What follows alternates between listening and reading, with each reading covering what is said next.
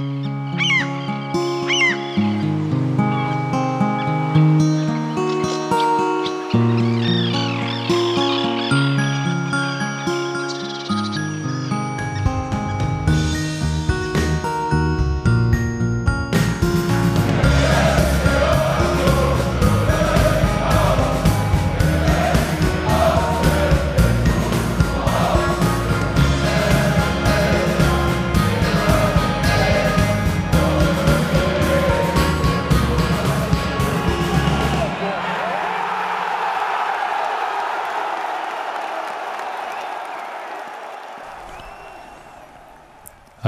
und herzlich willkommen zum Textilvergehen und wir sprechen heute über das 0 zu 2 bei Rasenballsport Leipzig und mit wir meine ich Nadine, hallo. Hallihallo. Olli, hi. Hallo. Und Robert, hi. Hello. Und ich komme von dort, wo man Fasching sagt. Und mein Name ist Sebastian. Gut. Robert, soll ich dir gleich das Wort geben oder soll ich noch kurz Mir das? bisschen? Nein, warum denn? Ne, okay, gut. Lass uns doch direkt. äh, Dränge ich mich so auf? Du machst doch immer noch so eine schöne Einleitung und dann reden wir über das Spiel und dann fragst Genau. du uns, wie wir es empfunden haben, was wir erwartet haben. Genau, lasst uns doch direkt über diese, äh, also direkt in den Schmerz hineinatmen, in das 0 zu 2 in Leipzig. Und ich habe ja so ein bisschen auf die Aufstellung geguckt, als die kam und dann war das erste so, hä, was mit Renault? Wo es lädt? Hä? Und was habt ihr denn gedacht? Also es gab drei erkrankte Spieler, Renault, Led und Kral und für die haben dann gespielt Schwolo, Doki und Haberer. Habt ihr euch denn gewundert, äh, was mit Renault ist? Es hat bei mir erstmal ein bisschen gedauert, bis ich mitbekommen habe, dass Renault gar nicht im Tor steht. Weil man da einfach nicht hinguckt, so auf die Torwartposition. Und dann war so, ich glaube, ich hatte dann auf die Auswechselbank gesehen, habe ge gesehen, dass Busk spielt, äh, auf der Bank sitzt. Und ich so, hm, warum sitzt denn Busk wieder auf der Bank? Und dann gucke ich erst so auf die Torwartposition und denke mir so, das ist nicht Freddy.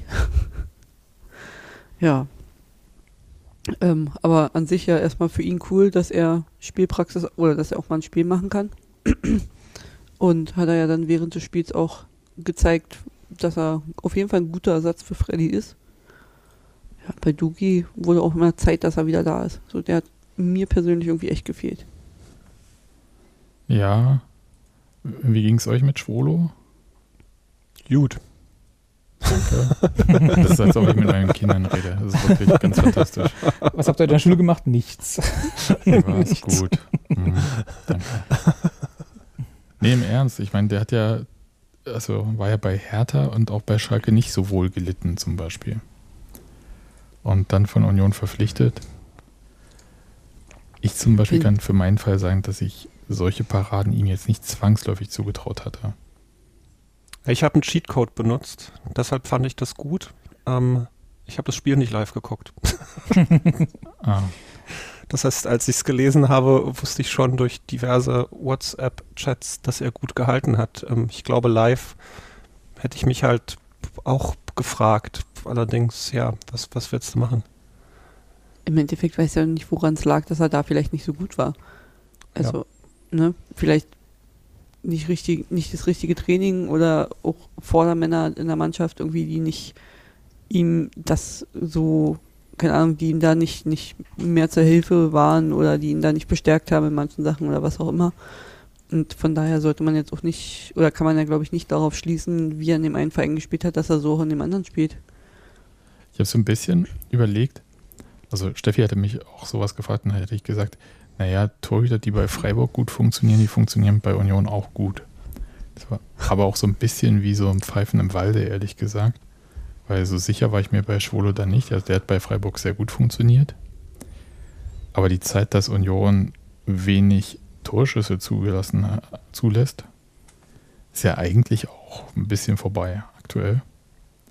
Und man muss aber eine Sache schon sagen, sie haben ihn jetzt nicht in 1 gegen 1 Situationen großartig kommen lassen. Also so, dass er so ein Spiel, dass er irgendwie weit raus muss oder sonst irgendwelche Sachen, sondern die tollen Aktionen, die er hatte, die hat er alle auf der Linie gehabt im Prinzip. Und das war sehr gut. Und sonst gab es so ein paar hohe Bälle. Das war, glaube ich, naja, da ist der Renault schon besser. Aber insgesamt. Du meinst äh, so in Sachen Strafraumbeherrschung? Ja, so, so hohe Bälle runterholen. Also weil so richtig doll Strafraum beherrschen, ja, also so haben wir jetzt auch nicht so viel gesehen. Also die haben ja auch nicht Monster viel zugelassen, weil viel geblockt war und so. Aber ja, schon so Flanken runterpflücken oder so. Also ich war, ich war ja, ich habe bis hab das Spiel zwar live gesehen, aber erst auf der was war das, 20. Minute oder so, weil ich da noch Konkurrenzpodcasts aufnehmen musste und äh, habe dann, dann erst im Anschluss mitbekommen, dass nicht Renault im Tor ist. Deswegen hatte ich da jetzt tatsächlich keinerlei Bezug zu, weil du gerade gefragt hast, so als wir die Aufstellung, ich habe die Aufstellung vorher nicht gesehen. Äh, dann war das dann auch schon klar. Ähm, habe dann tatsächlich erstmal äh, vergessen eigentlich, dass Schwolo ja, ich glaube, der hat noch, das war das erste Spiel, was er gemacht hat für uns. Ne? Das erste Pflichtspiel. Mhm. Genau, ja. Und hatte jetzt, das hatte ich irgendwie komplett ausgeblendet, weil dann, da stand es dann auch schon 1-0, als ich dann eingestiegen bin ins Spiel, da war ich schon, hatte ich schon schlechte Laune. Und äh, dann aber durch die ja, Paraden und auch äh, tatsächlich die Übersicht, die er zumindest gefühlt hatte, jetzt unabhängig von Strafraumbeherrschung, äh, hatte ich jetzt nie den Eindruck, dass Renault gefehlt hat, ehrlich gesagt. Was, also im besten Sinne. Also ich glaube nicht, dass das Spiel anders gelaufen wäre mit Renault im Tor. Nee, das glaube ich auch nicht. Also das, weil die Chancen, die Leipzig hatte an sich im Spiel, die waren schon so, dass irgendwann irgendwie ein Tor fallen wird. Ob das jetzt zwangsläufig so fallen muss, wie sie gefallen sind, durch die äh, Standards, das weiß ich nicht. Also das ähm, war ein bisschen schwierig. Hat euch das genervt mit den Standards? Ich meine, der, der erste Freistoß war ja sehr lange in der Luft, ging auf den langen Pfosten und von dort viel Ping-Pong. Ja, ich wirkt irgendwie so, als hätte man es verteidigen können. und von daher halt schon irgendwie nervig. So. Ich wollte nur sagen, dass ich so beim Schauen, weiß ich nicht, versuche, also so beim, beim, beim, bei dem ersten Ding sind das ja irgendwie äh, äh, Knoche und Trimi, die sich da irgendwie gegenseitig aus dem Spiel nehmen und dann dem ähm, Spieler des Gegners ermöglichen, da quasi den Ball zum weiteren Ping-Pong verarbeiten, wieder zurück da in den Fünfer zu legen. Ähm, so eine Sachen kann ich irgendwie nicht verstehen, weil das sind, glaube ich, so die Kleinigkeiten, die davor geklappt haben, dass man den irgendwie kriegt, ins Auskloppt oder verarbeitet, aber halt sich nicht so gegenseitig umbaut. Ja, ich glaube danach, also nachdem dieser Kopfball da verloren war, war es dann auch fast egal, was danach passiert. Ich glaube, Kevin Vogt hat nach dem Spiel das auch so ein bisschen gesagt, dass man dann, wenn dann dort verteidigen muss. Ja. Ja, ich, ich bin mir nicht so sicher übrigens, ob da, ähm, also ob Schwolo da jetzt raus musste, diese, diesen hohen Ball da runterpflücken irgendwie. Das sah mir zu riskant aus, wenn er den nicht kriegt, dann ist alles offen irgendwie. Aber ja, war ein bisschen nervig. Ich glaube, kurz davor gab es, naja, Quatsch, kommen wir nachher nochmal zu, aber äh, das zweite Tor, um gleich mal die beiden Standards abzufrühstücken, war ja eine, am Beginn der zweiten Halbzeit. Da war der Ball ja nicht ganz so lange in der Luft. Aber ich war erstaunt, wie gut die beiden Leipziger Spieler da so von der Strafumgrenze durchgelaufen sind in diese Richtung, wo der Ball runterkam. Ich wollte gerade genau das Gleiche sagen. Also, dass da halt nicht nur der Cesko da frei steht, sondern dahinter steht ja im Prinzip, ich glaube, Olmo und der kann den ja auch reinmachen, selbst wenn der den irgendwie ver verdaddelt. Ja, und ich habe es nicht ganz verstanden. Ich habe ich hab mir das ein paar Mal äh, vorhin nochmal bei AfTV angeschaut und ich habe es einfach nicht ganz verstanden, wie das so zustande kam. Also ja, Schäfer wurde da geblockt, aber der hätte sowieso auch nicht mit zwei Gegenspielern mithalten können war mir nicht ganz äh, sicher. Und das war auch eine Situation, wo ich auch sage, da kann auch der Torhüter nichts. Also, was soll er da raus? Also, da zu so einem Ball. Das war ziemlich gut gemacht, so halb hoch hinter die Mauer und dann Kopfball und schön scharf. Ja, aber ärgerlich. Und äh, meine Frage ist eigentlich, ähm, ob dieses Standardverteidigen ein Problem ist oder ob das jetzt einfach bloß so, dann sind die Tore halt durch Standards gefallen, im Zweifelsfall wären die sonst aus dem Spiel anders herausgefallen. Ist ja nicht so, dass sie wenig Chancen gehabt hätten, Leipzig ne, noch ein Tor zu machen. Da haben wir schon, also Schwulo war ja der, derjenige, der es verweigert hat. Der kann halt dann auch nicht alles halten. Ähm, insofern, ich, ich würde da gar nicht so ein, also habt ihr, habt ihr irgendwie in den letzten Spielen das, das Gefühl gehabt, dass wir anfällig besonders bei Standards gewesen wären? Also ich würde das jetzt gar nicht irgendwie so hochhängen, dass jetzt irgendwie, dass das jetzt zwei ja, ruhende Bälle waren, sozusagen. Insofern, weiß ich nicht. Die werden wahrscheinlich, äh, irgendwann geht so ein Ding halt rein. Also das halt, das 2-0 und das, das zurückgenommene 3-0 war halt so ein bisschen, der Genickbruch, äh, solange es 1-0 stand, hatte ich immer noch das Gefühl, dass Union da durchaus nochmal was irgendwie reinwurschteln könnte, aber als dann das 2-0 fiel, war dann eigentlich was gesungen. Ja, ich, das ist eine Sache, die frage ich mich die ganze Zeit. Und zwar habe ich dieses Spiel, ja, ich habe nicht so ganz so ruhig gesehen. Ich hatte mich ja entschieden, nicht nach Leipzig zu fahren, weil ich einfach keinen Bock mehr auf dieses Stadion habe. Ja. Und auch dachte, ich kann mir echt Samstagabend Besseres vorstellen, als mich von Tim Tölke vollblöken hm. zu lassen. Vor allem, wenn es ein Sonntag ist, ja. Ja, echt, ey. Und Obwohl das jetzt auch nicht tagesabhängig ist, ne? Also das ging mir an, würde mir an Montag, Mittag genauso Tölke, gehen. Beste. nee, nee, tatsächlich, nervt wie Hulle. Und dann nochmal raus, also von Leipzig in die Uckermark. Ihr wisst ja, wie es ist. Ja, quer durch Berlin kannst ja keinem zumuten. Nee, wirklich nicht. Also gerade jetzt nicht mit den Baustellen. Aber das, wo war ich hängen geblieben? Du, bist, äh, du hast es äh, unruhig gesehen, das Spiel. Ja, unruhig. Und äh, das Ding ist, ich habe das Spiel relativ negativ äh, wahrgenommen von Union-Seite. Ich fand schon, dass, also auch wenn äh, zählbar nicht so viel rausgekommen ist und auch äh, es war jetzt nicht so, dass die 30 Mal aufs Tor geschossen hätten, Leipzig, und äh, Schwolo nur geflogen wäre. Aber die Chancen, die sie hatten, die waren sehr gut und die waren auch so, dass es für locker für fünf Tore hätte reichen können. Mhm. Und die haben. Da finde ich. Hm? Da finde ich total spannend, ne, als Nach-Spät-Einschalter, dass quasi XGs sagen 1,1 zu 0,6. Ja, da, da über, darüber, da wundere ich mich die ganze Zeit drüber. Ich, ich, mhm. also, weil. Worüber? Welchen, welchen der beiden Werte? Beide eigentlich.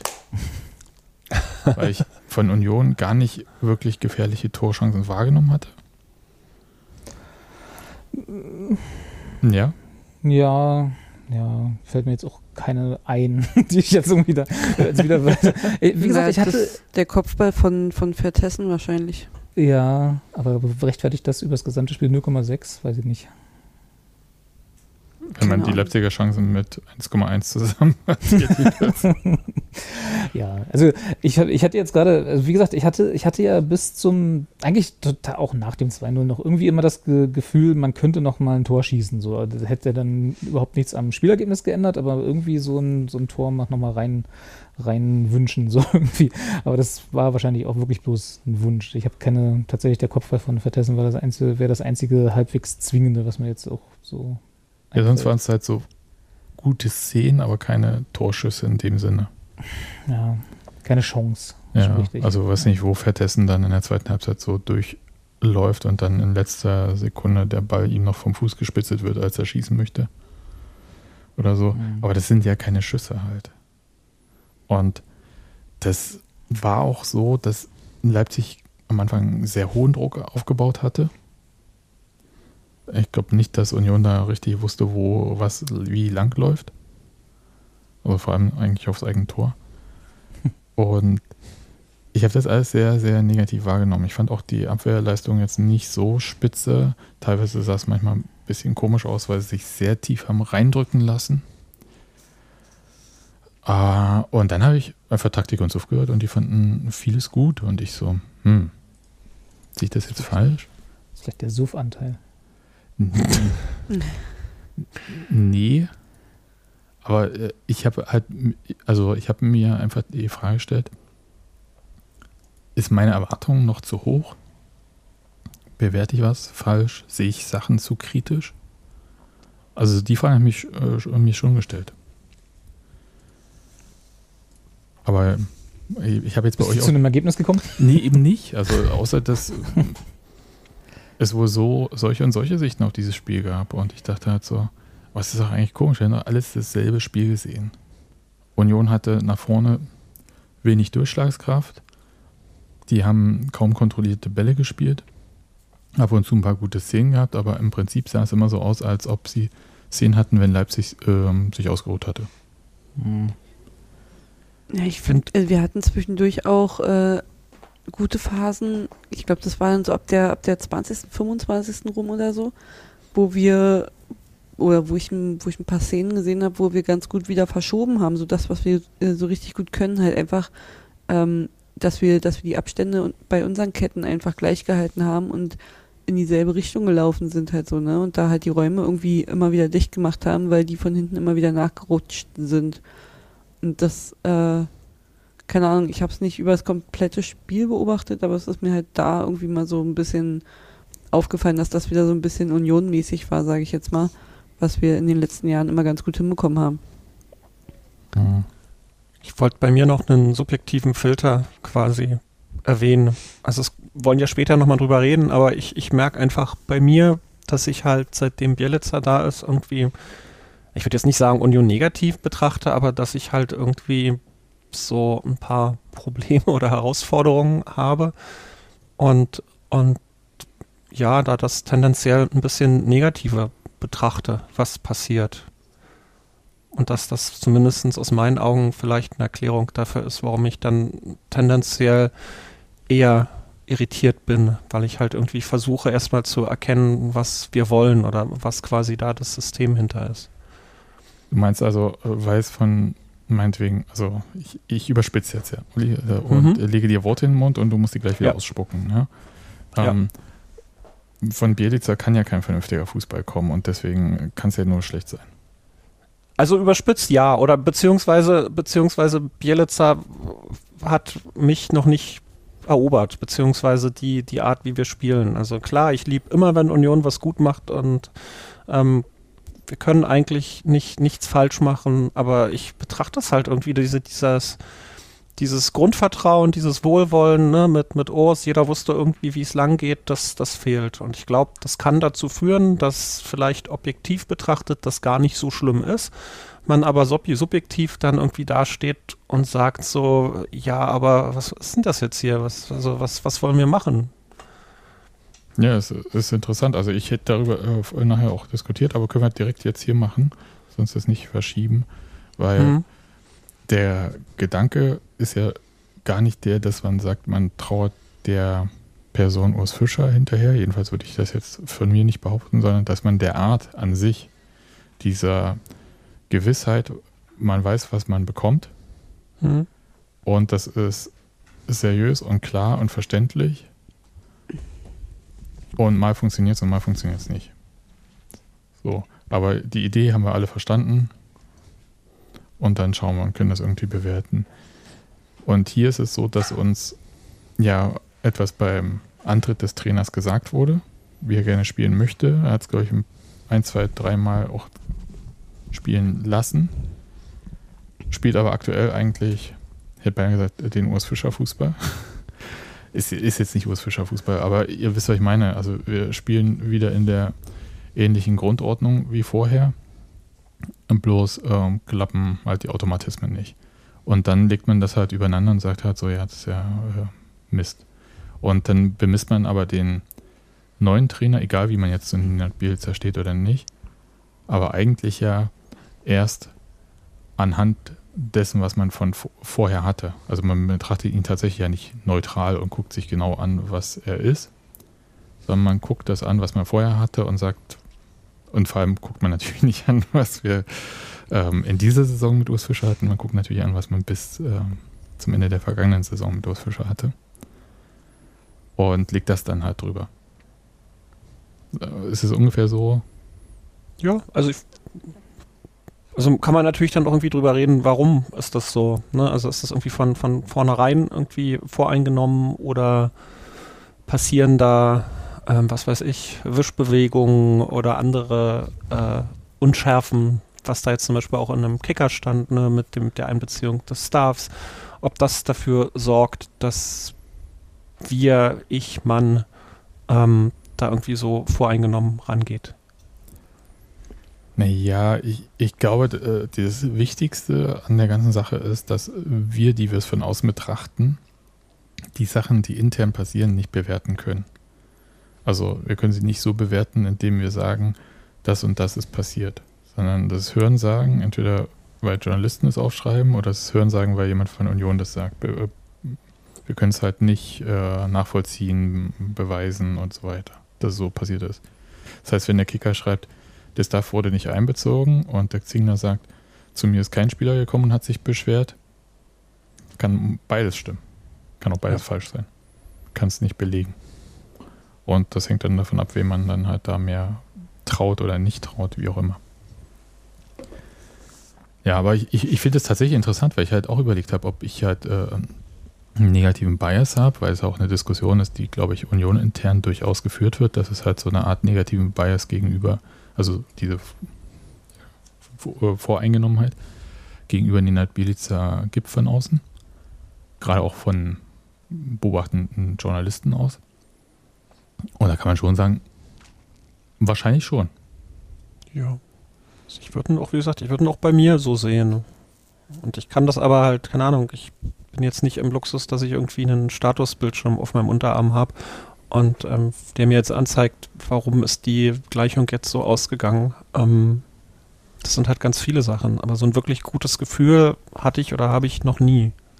Ich glaube, das ist auch in letzter Zeit, also wir haben in letzter Zeit so viel Unruhen immer wieder drin, weil immer wieder irgendein Thema aufgemacht wird oder wenn man dann irgendwas hört, was passiert sein soll. Ich glaube, dass das auch einfach mit reinspielt. Ne? Das sind wir nicht gewohnt. Wir hatten einfach ziemlich viel Ruhe. Was hatten wir für Aufreger in den letzten Jahren? Die Aufreger waren, ähm, keine Ahnung, eine Parkplatzparty und ja, eine Parkplatzparty. Naja, Viktor Orban. So. ja, gut, okay. Aber was hat, der hat ja jetzt Flo erstmal relativ wenig. Amiri. Ja. Ja, das sind, genau, das sind dann eher schon die Sachen so, Orban, ja, okay, hat äh, Schäfer mit zu tun gehabt, aber war jetzt nichts Großes so von der Mannschaft, ne? Aber ich glaube, das ist einfach, keine Ahnung, da hat das ganze Positive das wahrscheinlich irgendwie noch mit eingepackt dann. Und jetzt ist halt einfach so, es läuft gerade fußballerisch nicht ganz so geil. Vielleicht hat man sich auch vom Trainerwechsel in, im Fankreisen mehr erwartet, dass da irgendwie jetzt Wunder geschehen. Keine Ahnung. Ich weiß gar nicht, ob ich mir vom Trainerwechsel, also ich glaube, fußballerisch habe ich mir da jetzt nicht irgendwie was erwartet, Besonderes. Also auch, woher auch, ich kannte den Bilica vorher nicht. Also ich, was soll ich da schon erwarten? Was ich erwartet habe, ist halt, und das kann ich auch nicht belegen, ob das nun stimmt oder nicht, ob das passiert ist oder nicht, dass es eine, einen anderen Zug gibt eine, im Team, wie das Team geführt wird. Und die Vermutung ist, dass Union das halt auch haben wollte. Die wollten mit Absicht einen Trainer haben, der nicht so ist wie Urs Fischer. Also auch um das aufzubrechen, logischerweise. Dann bringt ja auch nicht, wenn man einen Trainer holt, der genauso ist wie der, den ich gerade gehen lassen habe. Ja, frag mal Dortmund, die äh, seit äh, wie vielen ja. Jahren einen neuen Klopp suchen. Deswegen sind die auch schon seit wie vielen Jahren nicht Meister. Ja. Und also da kann man jetzt halt von Bielitzer halten, was man möchte, aber man hat auf jeden Fall jemanden bekommen, der nicht wie Urs Fischer ist. So ist ja. ganz klar. Also das Einzige, was die beiden gemeinsam haben, ist, dass die in dieser Saison eine rote Karte gesehen haben. Und dass sie beide für Union gearbeitet haben oder haben. Ja. Äh, tun, ja, tun machen können, wollen. So. Aber ja, ich, ich finde es tatsächlich die Frage, ob wir Union-Spiele besser oder schlechter bewerten, je nachdem, ob wir den Trainer gut oder weniger gut finden, finde ich tatsächlich interessant. Ich würde aber sagen, faktisch kann man schon festhalten, dass offensiv nicht so viel geht. Also nicht nur jetzt in Leipzig. Und ich erwarte kein Chancenfeuerwerk gegen Leipzig. Es ist immer noch Rasenballsport Leipzig, die einen wie auch immer aufgepumpten Kader haben. Aber aus den wenigen Möglichkeiten hatte ich eigentlich schon erhofft, dass man zumindest so Spielzüge abbilden kann. Und das war gar nicht so viel zu sehen, sondern das war manchmal gefällig, aber es war nicht gefährlich. Und das ähm, ernüchtert mich schon. Aber ich würde ganz kurz auf eine Sache im Spiel noch zurückkommen, weil es gab zwei Diskussionspunkte. Der erste war, Peter Gulaschi nimmt relativ am Anfang einen steil gespielten Ball auf und rutscht mit dem Ball aus dem Strafraum raus. Und jetzt die Frage, weil ich das heute auch im Blog äh, in den Kommentaren gesehen hatte, auch darauf reagiert habe, war es für euch jetzt Hand außerhalb des Strafraums oder nicht? Er kommt schon außerhalb mit dem Ellbogen noch ran während des Rutschens. Also könnte er sich da nicht beschweren, wenn man da irgendwie was gepfiffen hätte. Und auch wenn es dann irgendwie in der Wiederholung heißt, ja, naja, der Rasen ist ja ganz schön nass und deswegen ja rutschiger und so. Ja, es ist ja keine Ausrede. Also der ist ja für alle nass und rutschig. nee, das so. fand ich auch, aber hat, also ich habe auch zuerst gedacht, also während des Spiels, am Anfang, habe ich gedacht, ja, wieso pfeift der denn nicht? Der war da mit der Hand draußen. Muss er Freistoß geben. Ja. Und dann habe ich mir Wiederholung angeschaut und dachte, also ich könnte nicht hundertprozentig sagen, dass dieser Ball vollständig außerhalb des Strafraums war und er danach noch irgendwie dran war. Weil es dann, der hebt relativ schnell die Arme so, dass er den Ball zwar noch mit dem Körper abschirmt und der Ball quasi unter ihm mitrutscht. Mhm. Aber ob der dann wirklich die Hand gespielt hat und ob das dann auch noch absichtliches Handspiel war, was ja auch noch dazu kommt, weiß ich nicht. Im Endeffekt muss man auch einfach sagen, der Schiri hat auf dem Platz relativ schnell gezeigt, so, nee, weiterspielen. Und eigentlich ist es ja genau das, was wir wollen. Der Schiri sieht was oder sieht nichts, gibt eine Entscheidung raus und weiter geht's. Es war sowieso so. nichts, wo der Videoassistent hätte eingreifen dürfen. Das dachte ich mir schon fast, aber. Ähm, ist doch nur gelb, ne? Ja, eben. Ja, wie gesagt, aber so auch vom Prinzip her, meine Güte. Das, selbst wenn es falsch war, naja, mein Gott, das sind doch eigentlich die Fehlentscheidungen, die wir gerne wieder hätten. Also wenn es eine Fehlentscheidung wäre. das sind die Fehlentscheidungen, die wir gerne wieder naja, hätten, ja. Naja, jetzt so ganz blöd gesagt, ne? Aber es ist ja dann halt wirklich so, dass man halt sagt, ja, aber über sowas würden wir doch viel lieber wieder meckern, als über der VAR hat zwölf Minuten irgendwas gecheckt und äh, hat es dann doch nicht gecheckt, haha. Weil wieder eine falsche Entscheidung getroffen wurde.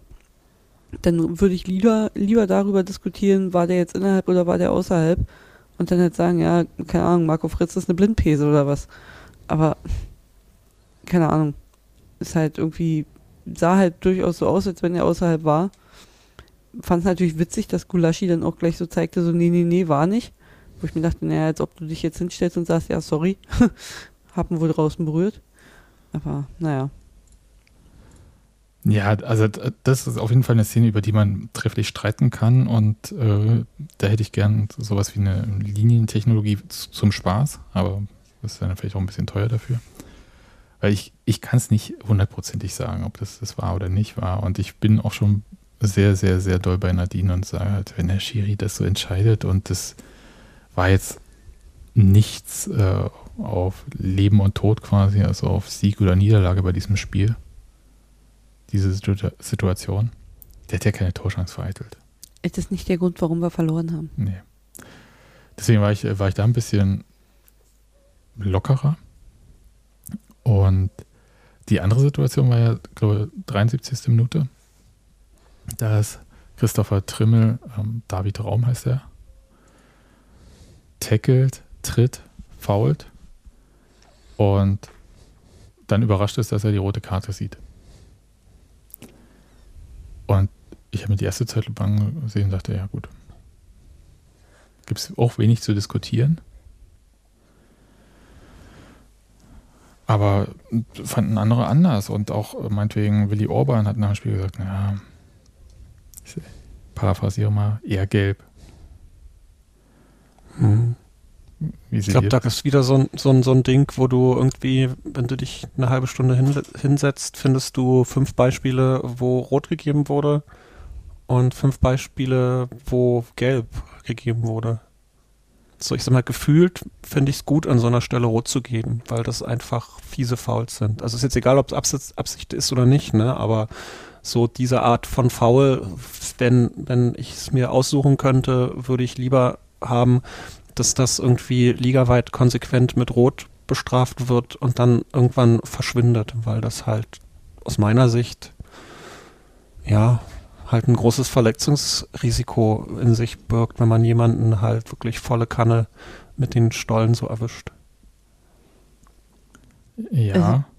Also, ganz ehrlich, das, das Ding ist, ja, tut bestimmt weh und war auch sicherlich keine Absicht von Trimi, war er halt einfach ein bisschen zu spät dran. Aber wie der Leipziger da auch direkt über den Rasen rollt, wie wirklich so ein angeschossener Bulle, also, das, das, keine Ahnung, ich saß hier und dachte mir, alleine dafür müsste Trimmel eigentlich nur eine gelbe bekommen, für das, was er daraus macht. Ja, ist im Tempo, dass er, dass er die ersten zwei Rollen vielleicht macht, okay, alles gut, aber der rollt sich ja, keine Ahnung, sechs, sieben, acht Mal und zappelt dann dazwischendurch noch wie so ein Fisch. Also keine Ahnung, kann man halt auch übertreiben. Aber das war ja unabhängig von diesem einen Foul, glaube ich, Leipziger Linie, die so ein bisschen, glaube ich, in die Sascha Rösler-Schule äh, früher von Düsseldorf gegangen sind. Das, ich erinnere mich, Kevin Campbell hat, glaube ich, relativ am Anfang auch da ja. so Szenen gemacht und dann hat es Marco Fritz sehr schnell gereicht und hat ihm gelb gezeigt. Ja, Kevin Campbell hat, ja. Ja, ja. kann der Satz schon aufhören. Ja. Aber ich glaube, man kann die Situation tatsächlich ohne dieses Gerolle bewerten, äh, dieses Foulspiel von Trimmel.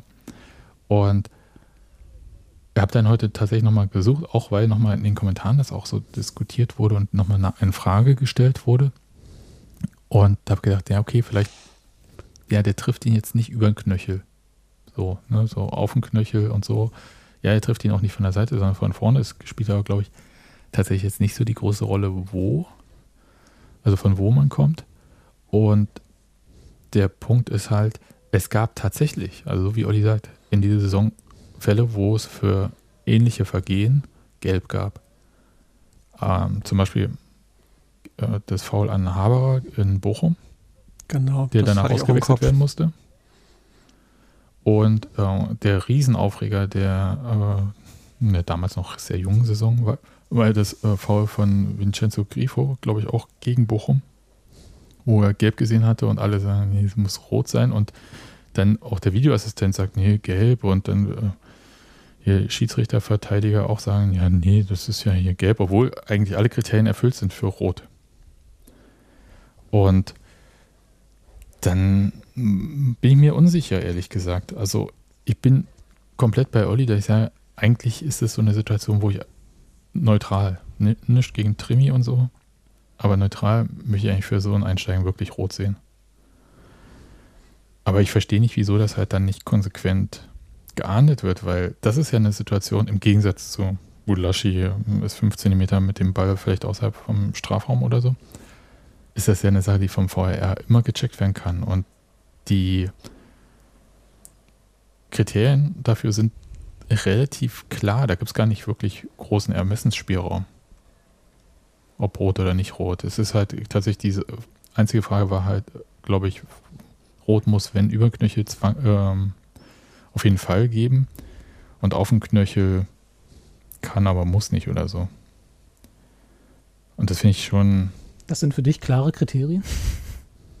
Ja, schon. Das ist ja nicht so, kannst ja nicht nach Gefühl geben dann wenn man, wenn man, also ich meine, wir sehen das oder wir haben es jetzt gesehen in fünf Zeitlupen mit Standbild ja. und so und der Schiedsrichter steht daneben oder im besten Fall daneben. Genau, und bewertet das. Und bewertet das in einer schnelleren Perspektive, sage ich mal. Und da würde ich mir jetzt nicht zutrauen zu sagen, ich könnte, also ne, eine Entscheidung fällen sicherlich, aber ich könnte jetzt einheitlich von Spieltag zu Spieltag, selbst als gleicher Schiedsrichter, immer sagen, war das jetzt auf dem Knöchel, neben Knöchel, im Knöchel, drauf, offene aber, Sohle, aber das angewinkelte Sohle. Ein Vergehen, was immer vom VR gecheckt wird. Das ja, ist das, auch, was mich da wundert. Aber auch die sind ja davon abhängig, dass es dann genug Kameraperspektiven gibt, wo man das eindeutig klären kann. Also ich will das jetzt gar nicht in Schutz nehmen. Ich will bloß, ich glaube, wir erwarten da auch ein bisschen zu viel Ähm, also dann brauchen wir halt irgendwie acht Computer an jedem, an jedem Spielfeldrand, die alle äh, Spielszenen automatisiert auswerten ohne menschlichen Einfluss. Und die mir Mhm. natürlich sagen, wo der Knöchel aufhört und anfängt. Genau. Und, und dann haben wir vielleicht eine konsistente Bewertung aller Spielszenen über die gesamte Saison, okay, was das, ist angeht. Quatsch, ja. Also ich tue mich da immer so schwer. Also ich habe auch beim ersten Blick, äh, also als, als die Szene war, ne, habe ich gesagt, oh scheiße, das ist rot. Dann kam rot und dann war die Geschichte für mich gegessen, weil ich mich bestätigt gefühlt habe in meinem ersten, in meinem ersten, äh, äh, in meiner ersten Befürchtung und habe mich dann tatsächlich nicht weiter damit beschäftigt, weil ich schnell vergessen wollte, dass jetzt Trimi für mindestens zwei Spiele wahrscheinlich nicht da ist. Ähm, und das ist halt einfach, ich finde es dann auch müßig, ehrlich gesagt, darüber zu reden, wie, in welchem Winkel der Fuß, auf welchem Winkel vom Knöchel geprallt ist und ob das nicht eventuell doch gelb hätte sein können. Der Schiedsrichter hat es mit Rot bewertet. Ich fand das insofern kein, vielleicht kein zwingendes Rot, aber zumindest ein gerechtfertigtes Rot und dann ist es halt so. Wahrscheinlich keins, was du zurücknehmen kannst als klare Fehlentscheidung. Ja, Ich finde auch, dass diese Worte entsprechen dann auch dem, was Robert kritisiert, entgegen. Also solange wie man quasi in, in diesen VAR-Regeln ver, verankert, dass man den, die Entscheidung nur umdrehen kann, wenn es eine klare Fehlentscheidung ist, ist quasi jede Schiri-Entscheidung, ob es nur gelb oder rot ist, halt, weil es so ein, so ein unscharf, also nicht ein unscharfer Bereich, aber weil es so ein diskutabler Bereich ist, ist es halt ganz selten eine klare Fehlentscheidung. Und das heißt, da wird nichts zurückgenommen. Und wenn man halt eben sagt gelb, dann kann man sagen, naja, ist halt dunkelgelb, kann so stehen bleiben. Und dann wird der VAR nicht angreifen. Ja. Also war nicht, also war nicht hyperintensiv. Ja, also der hat ihn nicht äh, mit vollen Anlauf weggetreten und der Knöchel blieb stehen, der Spieler war schon woanders oder so. zum Glück. Es war nicht Muhani gegen Concha. Nee. Ja. Wow. Das, immer das bester, ist jetzt bester aber Vergleich, immer, Ja. immer der beste Vergleich. Da wäre ich, da wär ich sofort wieder ganz blass, Nadine. echt. Ey, das war auch noch vor uns alles. Meine Fresse. Oh Gott, ey. Äh, Eiskalt äh, läuft mir gerade den Rücken runter. Okay. Aber ich, ich wollte diese zwei Was ja dann hoffentlich hilft, äh, so- sorry, ich wollte dich nicht unterbrechen. Hm. Ich wollte bloß sagen, was ja dann hoffentlich hilft, die, das Strafmaß eventuell geringer zu halten als, keine Ahnung, nochmal drei Spiele oder vier Spiele Sperre.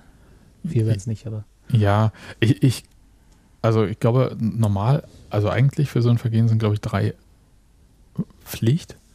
Aber vielleicht wird es wirklich so, dass halt heißt, naja, gut, der hätte jetzt auch gelb kriegen können und es war jetzt nicht so intensiv, es war nicht volles Trefferbild und so weiter und so fort. Vielleicht kommt er mit zweien davon, aber ich denke, drunter wird es nicht. Hm. Aber eigentlich müsste es drei sein. Ich, ähm, also mal sehen. Bin gespannt. Beim DFB Sportgericht weiß man ja auch immer nicht so, kriegt man drei Monate oder drei Spiele? Hm. ja. Na gut. Ich habt ihr zu diesem Spiel noch irgendwas zu sagen? Schön, ich dass wir ganze, hinter uns haben. Ja, das auf jeden Fall. ich überlege die ganze Zeit, was, was du vorhin, deine, was du vorhin gesagt hast, ob du vielleicht zu hohe Ansprüche hast und deswegen so unzufrieden warst als andere vielleicht. Äh, oder noch zu hohe Ansprüche, ich weiß nicht. Ähm, ich bin, bin auch unschlüssig. Ich habe ich hab auch davor tatsächlich nichts erwartet. Also im Sinne von, naja, verlieren wir halt.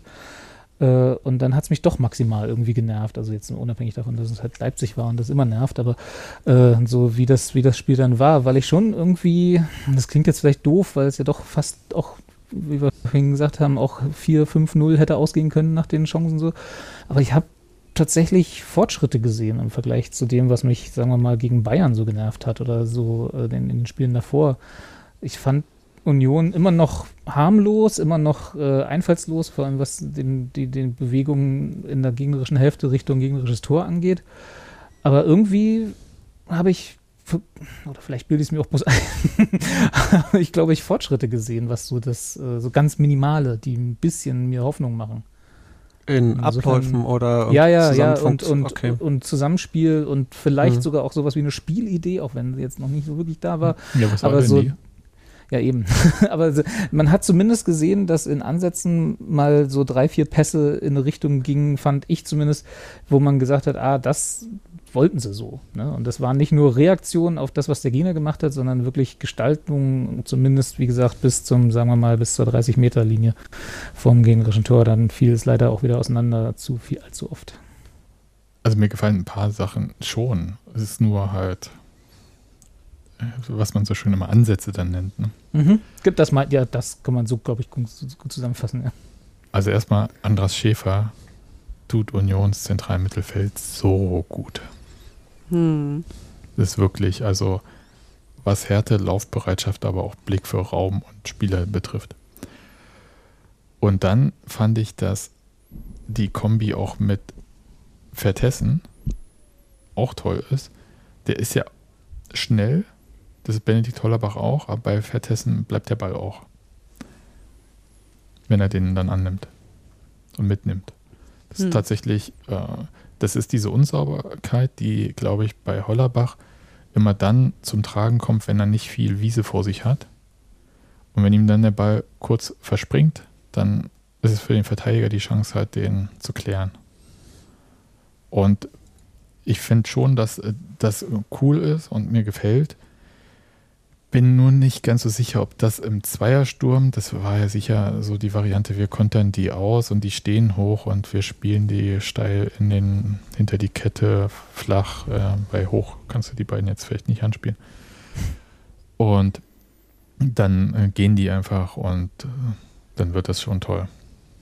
Das ist ja so nicht passiert in dem Sinne. Diese, die wurden zwar teilweise steil geschickt, aber dann halt anders. Also nicht als Konter. Ich glaube, ich habe Leipziger mehr Kontern sehen als Union. Aber ich glaube, so, solche Sachen sind gut. Wenn sie aber dann halt so quasi über die Mannschaftsteile hinweg als gemeinsames Spiel funktionieren. Das ist ja so der Punkt, den ich ein bisschen vermisse und vielleicht müssen wir uns auch daran gewöhnen, dass das in dieser Saison einfach gar nicht kommen wird. Dann müssen wir einfach hoffen, dass wir nicht absteigen. Ja, auch wenn wir absteigen, muss es das besser werden. Bitte. Mach mich nicht ganz so schwach hier. Das Aber hilft ja auch nicht in der zweiten Liga. ja, da sind ja ganz andere Qualitäten gefragt. Hm. Und ich rede über sowas auch jetzt nicht, Robert. Nicht? Nee, Wann denn dann? nee, du kannst mal, vor der zweiten Liga kommt ja noch die restliche Saison, Robert. Und ich habe mir aufgeschrieben, Robert erklärt uns Unions Restsaison. Mhm. Was ich durchgestrichen habe und du jetzt trotzdem vorgelesen hast. Ja, natürlich. Super. Also okay, also Robert versucht Unions Saison zu verstehen. Für mich begreifbar zu machen. Ja, elaboriere. Ja. Ich, danke. Ich habe mal ein bisschen Excel bemüht, weil ich irgendwie das Gefühl hatte, auch aus dem, aus diesem Gefühl heraus in Leipzig, also ne, weil wir hatten ja, wer war das? Wer hatte gesagt, dass das so ein Bonusspiel war, wo, wo ich mich auch ein bisschen aufgeregt darüber Äh, Schwolo, aber äh, Schwolo. darf ich, darf ich kurz einmal sagen? ja, ja, ja, klar. Bitte, zu, äh, für alle, die sich über das Wort Bonusspiel aufregen, hätte er gesagt, die Punkte waren jetzt nicht einbudgetiert. hätte sich, wäre bei allen der Puls noch im Ruhebereich gewesen. Also bitte jetzt nicht jedes Wort auf die Goldwaage legen. Leute, äh, es ist 2024, wir sind alle ein bisschen ausempört. Macht mal ein bisschen ruhig. Ausempört ist schön. So, jetzt Nee, darum ging es darum ging's mir auch gar nicht, dass er das gesagt hat. Mir ging es bloß darum, dass ich ja, wie, also wie ich ja vorhin auch schon gesagt habe, ich hatte das gleiche Gefühl vor dem Spiel. Und äh, dann guckt man so auf die Tabelle und äh, den Abstand nach, nach unten und guckt so, okay, 20. Spieltag, wir haben noch ein Spiel weniger als alle anderen da unten, aber trotzdem. Äh, wann müssten wir auch in solchen Spielen vielleicht Punkte holen, um nicht irgendwie da in diesen ganz ekligen Strudel nach unten zu holen, äh, zu geraten. Und dann, um, um mich da irgendwie zu beruhigen, oder auch nicht, habe ich dann, äh, wie gesagt, Excel rausgeholt und habe mal so den äh, 11. bis äh, 18. Platz genommen, so die da jetzt de facto äh, Stand heute stehen, die Mannschaften. Und mal so ein bisschen Planspiel gemacht, was so, also das ist jetzt um Gottes Willen soll keine Prognose sein, sonst äh, würde ich jetzt auch zu Bivin gehen und reich werden über die Saison, aber äh, sondern das soll, ist einfach nur das Potenzial, was, was man jetzt irgendwie vielleicht sieht von, von all den Mannschaften und habe mal so ein bisschen zweckpessimistische und ein bisschen optimistische Abschätzung gemacht, wo noch Punkte zu holen sind für die Mannschaften, die da unten drin stehen. Und das dann so als äh, Spanne zwischen, was kann Union noch erreichen, äh, wenn man so mit positiven äh, Blick rangeht und was kann Union erreichen, wenn man denkt, ja, gegen die Mannschaft wird's nix, gegen die Mannschaft wird's nix, gegen die Mannschaft wird's nix, so wie halt jetzt auch vor dem Leipzig-Spiel das Gefühl war, ne? So eine äh, aus diesem aus dieser Maßgabe heran. Und dann kommt man eben doch relativ schnell eigentlich zu dem Schluss, dass es jetzt eigentlich schon eng ist. Ich meine, das wissen wir alle, aber das, das dann mal so in Zahlen zu sehen, ist halt auch nochmal was anderes.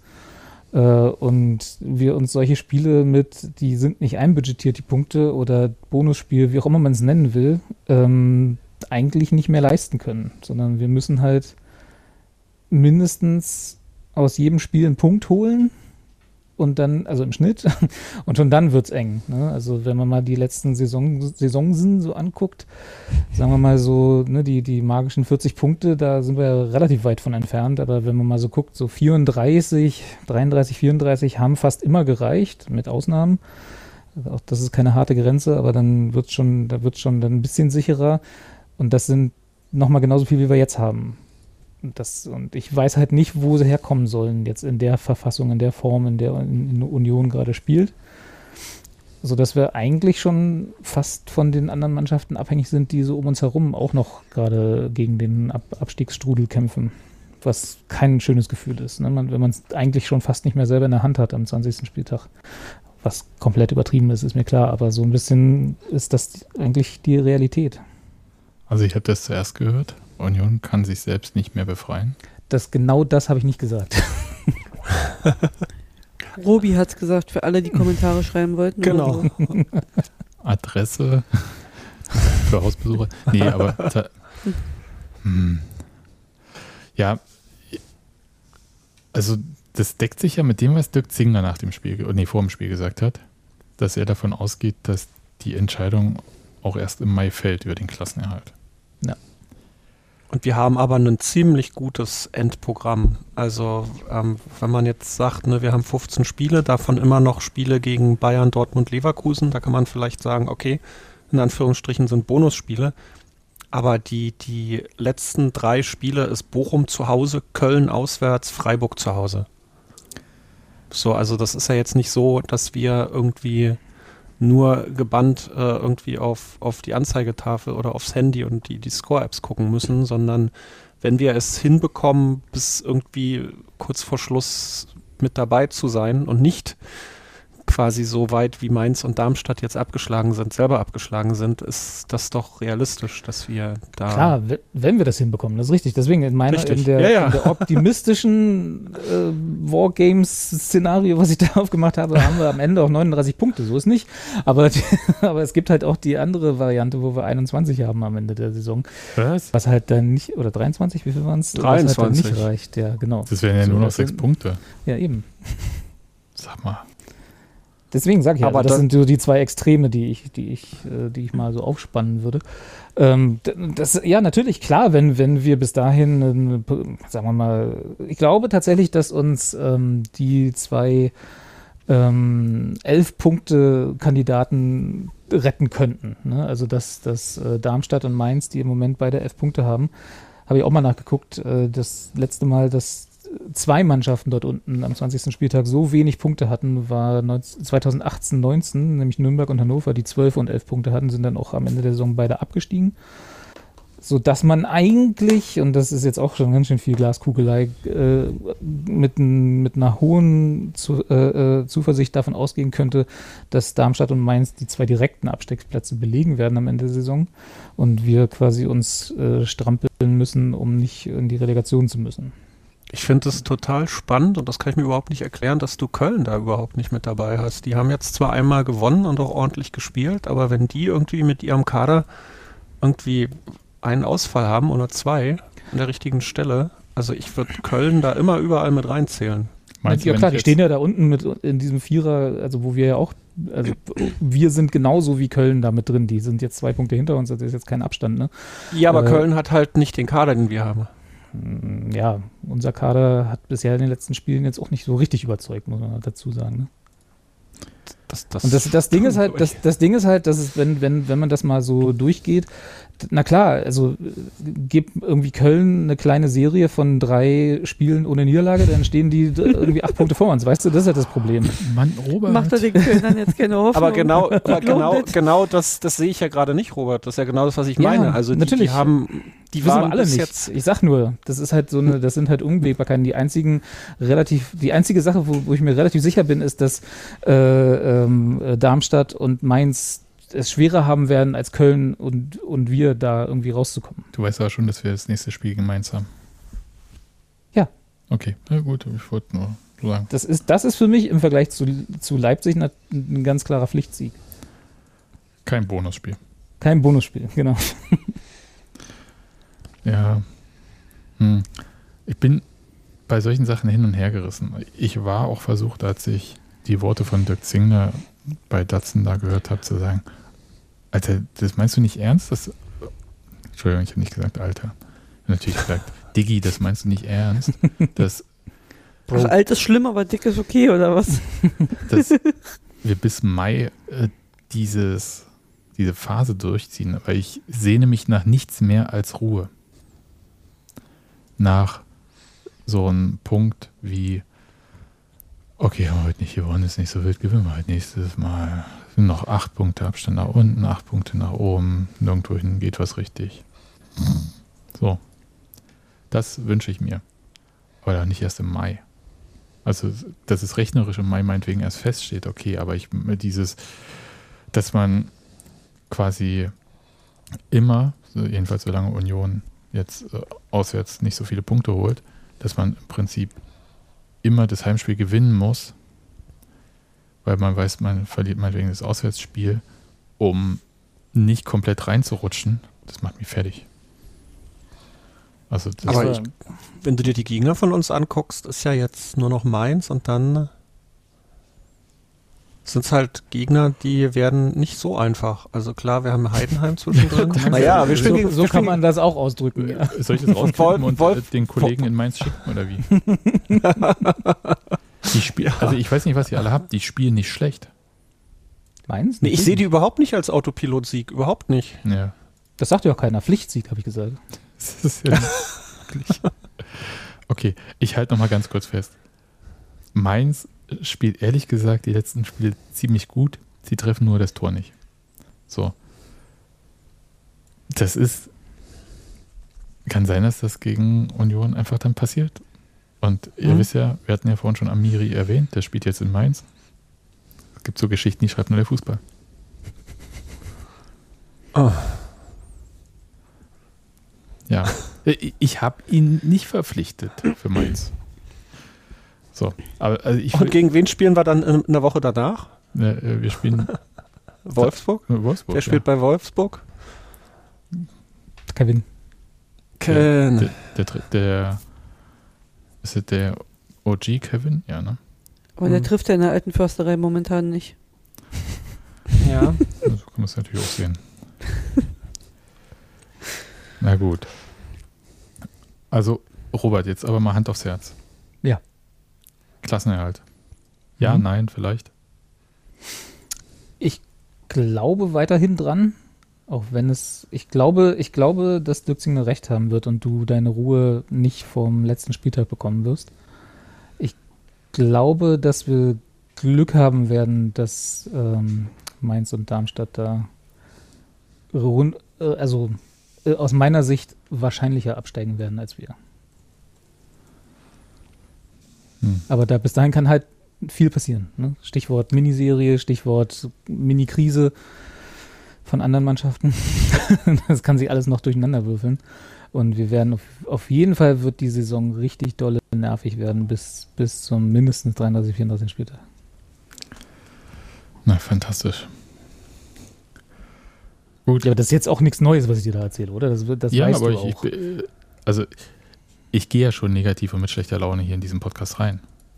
Ist nicht Ist so, dass ich das gerne verstärkt hätte. Bist, bist nicht in Karnevalslaune? Fasching. Faschings.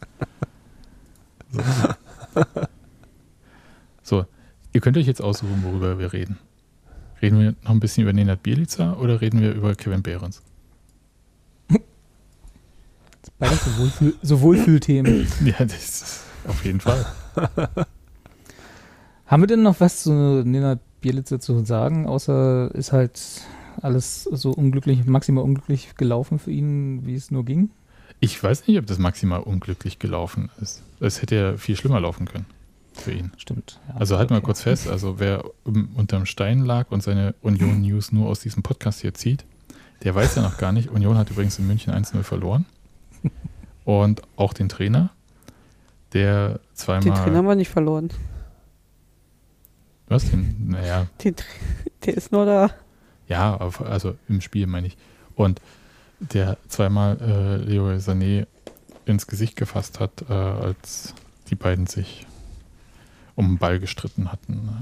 Man kann es ja, es auch, klingt auch ein bisschen lächerlich. Und äh, wurde dafür halt für drei Spiele vom DFB-Sportgericht bestraft. Für eine Unsportlichkeit. Soweit. Gab sehr viel Aufregung zwischendurch. Der Kicker hat gesagt, also der Kicker in dem Fall im Meinungstext von, weiß ich nicht mehr wem, äh, Chefredakteur, untragbar. Die Bild hat gesagt, man auch wieder hier der Sportchef geschrieben, muss man unbedingt entlassen und er sprach danach von diesem Urteil vom DFB, von einem Skandalurteil für den Skandaltrainer. Hat er aber dann in dem Text irgendwie verpeilt, dass es halt äh, nicht um eine Tätlichkeit ging, die der DFB da geahndet hat, sondern eine Unsportlichkeit und deswegen das mit dem Strafmaß im Text ein bisschen durcheinander gebracht. Aber das sind Details. Und bei Union war da so außer dieser Mitteilung von der Sperre erstmal nicht so viel zu hören und es gab weder so, bleibt unser Trainer äh, und noch hm, bleibt er nicht, sondern es war so kryptisch. Und so richtig angefeuert hatten die das ganze Thema ja, indem sie dann eine Pressekonferenz verschoben hatten. So kurz bevor die überhaupt stattfinden sollte. Die fand dann am Folgetag ohne Trainer, sondern mit Trainerin, nämlich äh, Marie-Louise Ether statt, die das auch in, vor Leipzig, in Leipzig übernommen hat und die das auch nochmal vor Mainz und in Mainz übernehmen wird. Als quasi Sprecherin des Trainerteams, muss man ja so sagen, als Funktion. Und Union hat danach, auch falls das jemand nicht mitbekommen hat, hat 1-0 gegen Darmstadt gewonnen zu Hause danach. Und danach haben sie irgendwie gesagt, nee, sie haben nicht gesagt, äh, Nenad Bilica bleibt Trainer, sie haben gar nicht gesagt, sondern Sky hat dann berichtet, Union hätte entschieden, Nenad Bilica würde jetzt weitermachen dürfen. So. Und dann gingen wir ein paar Tage ins Land und dann hat Oliver Runert ein bisschen gesprochen und dann das erwähnte Dirk Zinger Interview von Datsen. Soweit die Zusammenfassung. Habe ich irgendwas vergessen? Mm, nö. Nö. So, ma manche waren aufgeregt, manche weniger. Soweit die Sache. Und die Frage ist eigentlich, ist dieses Thema eigentlich geklärt? Oder war aber das noch irgendwie durch den Raum? Nee, insgesamt. Ich meine, für Union, in der idealen Union-Welt, glaube ich, fragen wir Dirk Zingler oder irgendwen da, die würden sagen, alles erledigt. Oder Benedikt Hollerbach hat gesagt, ja, äh, für ihn, der Trainer hat sich entschuldigt, für ihn ist die Sache erledigt. So, mhm. gut. Aber ist sie das denn? Jetzt lesen wir wieder Kaffeesätze. Ich Natürlich. Glaub, das, das kommt, glaube ich, vor allem darauf an, wie er sich äh, zum einen jetzt intern so beim Training und so weiter verhält und zum anderen, wie er sich dann verhält, wenn er wieder an der Seitenlinie steht. So, also das wird jetzt halt die ganze Zeit erstmal noch mitwabern, bis man das irgendwie vergessen hat, dass, dass das passiert ist. Ähm, und ich glaube, dann kann halt, halt, ja. Ich dachte, du warst fertig, red ruhig aus, verzeih Ja, alles gut. Alles gut. ich wollte nur sagen, dass so das, das ähm, was ich mir nicht erklären kann, ist quasi dann Un Unionsstrategie.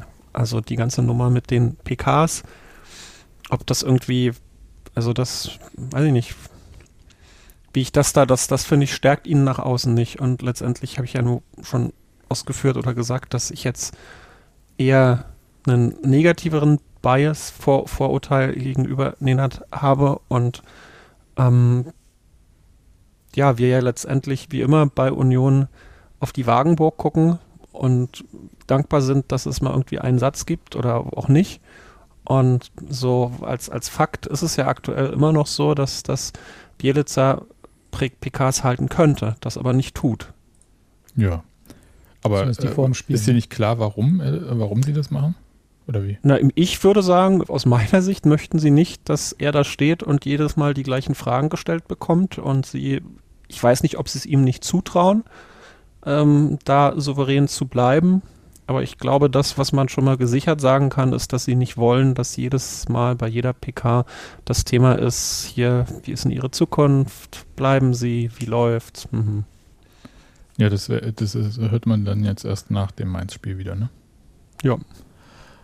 Ja, das ist ein Punkt. Also ich meine, man nimmt ihn halt aus diesem News-Zyklus raus, ne? Also dieses gefragt werden nach persönlichen Sachen, die halt nicht die Mannschaft oder das Spiel betreffen.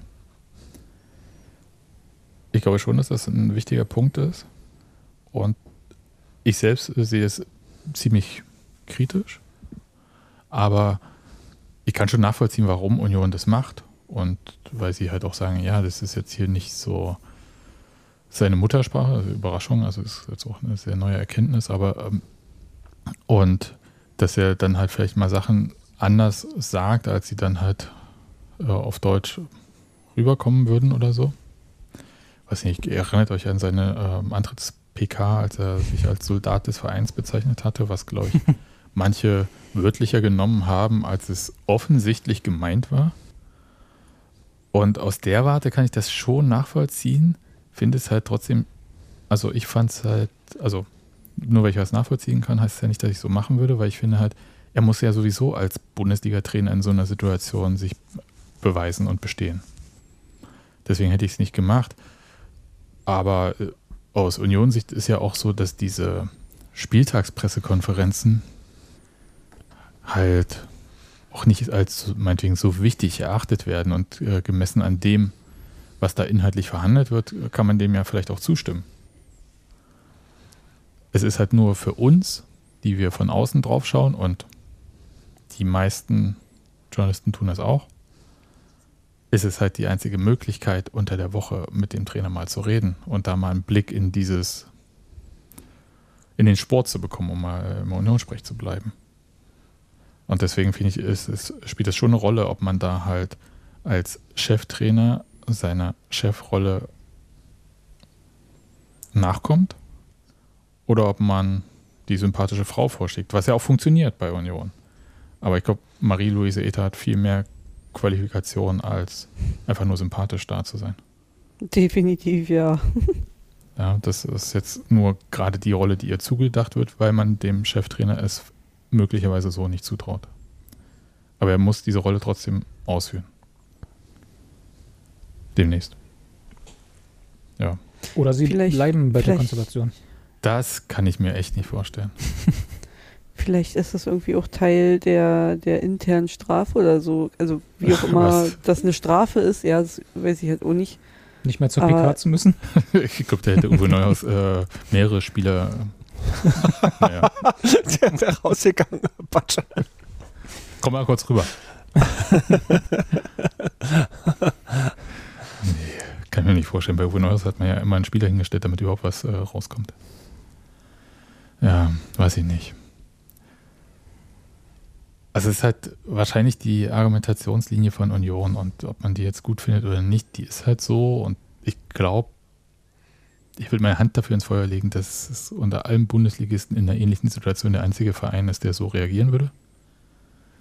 Aber das spielt ja keine Rolle, wie die anderen reagieren würden, weil es ist ja jetzt hier Union, die so machen. Und wenn das für die funktioniert und Nenad Bielica mit dieser Rolle okay und fein ist, ja, dann ist das so, dann muss man das halt irgendwie akzeptieren. Und genauso muss man akzeptieren, dass Union sagt, das war eine Unsportlichkeit, keine Tätlichkeit. Wir alle wissen, da, da waren nicht viele Zentimeter dazwischen. Ähm, aber für eine Unsportlichkeit werden wir jetzt hier keinen Trainer entlassen. Gut, auch das kann man akzeptieren. Ob man das jetzt richtig findet oder nicht, ist, auch, ist aus meiner Sicht äh, nicht so wichtig. Ich bin schon sehr bei dem, was Nadine gesagt hat vorhin. Es wird mitwabern, diese ganze Sache. Und Bielica wird nur offensichtlicher Erfolg helfen. Also meine These wäre, nur, in Anführungszeichen, nur der Klassenerhalt wird es nicht sein. Da muss schon mehr passieren. Also da muss auch irgendwie mit der Mannschaft was passieren. Es muss irgendwie sichtbar eine, irgendwie eine Entwicklung passieren. Es wurden sehr viele Verstärkungen gemacht, die schon, wenn man jetzt mal diese ständigen Ausfälle, mit denen er auch zu kämpfen hat, das ist ja jetzt auch nicht so witzig, mm, dann muss er, das ist schon auf sein bevorzugtes System hin auch angepasst. Also da musst du. Okay, aber, aber, was wäre denn dann die Metrik? Also wenn du sagst, der, nur der Klassenhalt wird nicht reichen, weil das würde für mich im Umkehrschluss halten, heißen, dass er den Verein im Sommer auf jeden Fall verlassen wird, weil mehr als den Klassenhalt werden wir diese Saison nicht haben. Ach nö, ich, ich finde ja, du könntest ja schon sagen, okay, äh, wir sehen wieder ein System, wir erkennen halt äh, eine Art Idee, wie die Mannschaft Tore schießen möchte. Die äh, spielen wieder gemeinsam und zwar komplett als gesamtes Team. Und es gab ja mal von Dirk Zingler diese Maßgabe in der zweiten Liga, dass er äh, Trainer danach auch so ein bisschen wischiwaschi, aber bemessen hat oder bemessen wollte, dass sie mehr rausholen, als die Einzelspieler versprechen. Ich würde jetzt, ohne da jetzt eine super Excel-Tabelle rausholen zu können, sagen, mein Gefühl sagt, dass das aktuell noch nicht der Fall ist. Es ist aber nicht alleine Nenad Bielitsas Schuld, dass es nicht der Fall ist. Hm. Weil man kann jetzt nicht alles Schlechte alleine auf diesen Trainer schieben. Weil er vorher auch nicht durfte. Aber ein bisschen geht es mir trotzdem auch wie Olli. Bin auch, also ist jetzt nicht so, dass ich mit einem Transparent vor der alten Fürsterei stehen würde äh, oder so, ähm, für Bielica oder so. Hm. Es ist halt, aber ich, ich habe auch nichts richtig gegen ihn oder so. Also ich bin ja. halt nur sehr reserviert abwartend. Also mich hat die, mich hat vor allem die Schärfe überrascht, mit der da, mit der da tatsächlich in verschiedensten Medien weggeschrieben wurde, wenn man mal so ein bisschen pathetisch Das waren diese Kommentare, die ich vorhin angesprochen hatte. Ne? Genau, ja. Und das mhm. war schon, also hatten wir lange nicht bei Union. Ich weiß nicht, ob wir es je hatten bei Union, aber es war schon so ein bisschen äh, Medienlandschaft, die sagen wir mal, jetzt nicht, ne, wenn wir jetzt Köln wären oder so, ne, irgendwie Ruhrpottpresse wäre schon was anderes, aber die hat, das hat mich schon überrascht, weil es war schon so, oh, wo kommt das denn auf einmal her? Es war jetzt auch nie irgendwie, dass ich sage, Mensch, cool, der hat ja bisher richtig was bewegt, aber er hat jetzt auch nicht sich irgendwie vor dem äh, Sané-Ausfall da irgendwie gezeigt als jemand, der, den man unbedingt wegschreiben müsste oder den man irgendwie loswerden wollen würde. Ich, ich aber glaub, vielleicht, hm?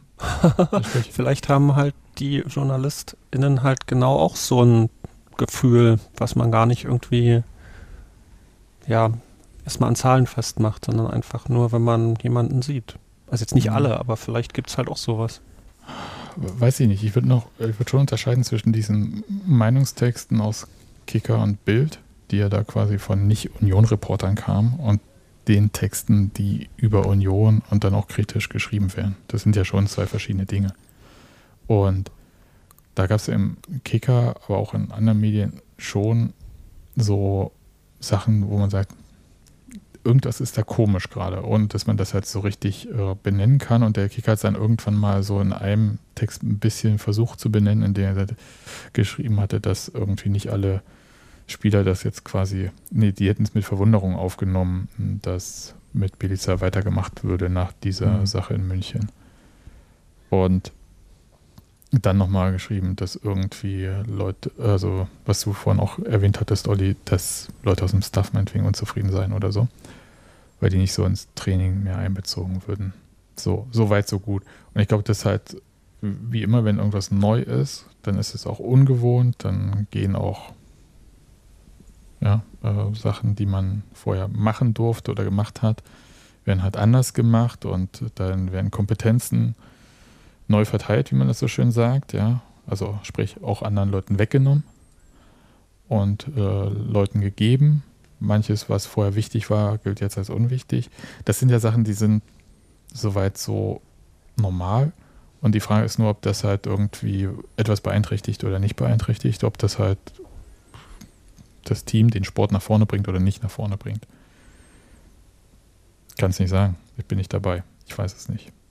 Aber dass daraus, daraus halt so eine Art ich sag, was ich meinte, reserviertes Abwarten ist, äh, wird. Und wenn dann sowas wie in München passiert, also auf so eine abwartend, neutral bis vielleicht leicht negative Grundstimmung, dann sowas wie in München passiert, dann kann das halt auch eine Eigendynamik annehmen. Das verstehe ich schon. Aber bei Lichte betrachtet war dann halt trotzdem nicht so viel passiert außer dieser Sache in München. Und dann ist, ist auch okay, objektiv betrachtet, für Union das erstmal so weiterzumachen. Aber weder Oliver Runert noch Dirk Zingler haben gesagt, Ninja Bielica ist auf jeden Fall bis Saisonende unserer Trainer. Ja. ja. ja. Was mich halt als einziges genervt hat, war, dass er, dass er sich halt, ich weiß nicht, einen Tag oder so Zeit gelassen hat, um dann auf Instagram irgendwie sich bei Sané zu entschuldigen. Das war halt wirklich ein bisschen albern.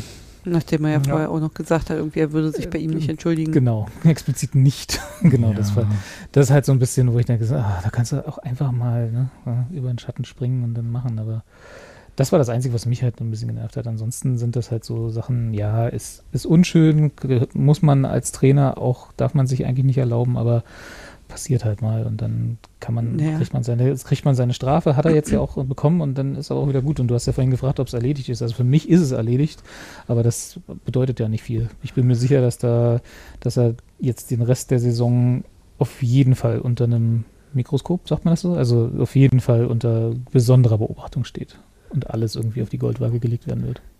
Weil du, weil du jetzt gesagt hast, so als Trainer darf man sich das nicht erlauben.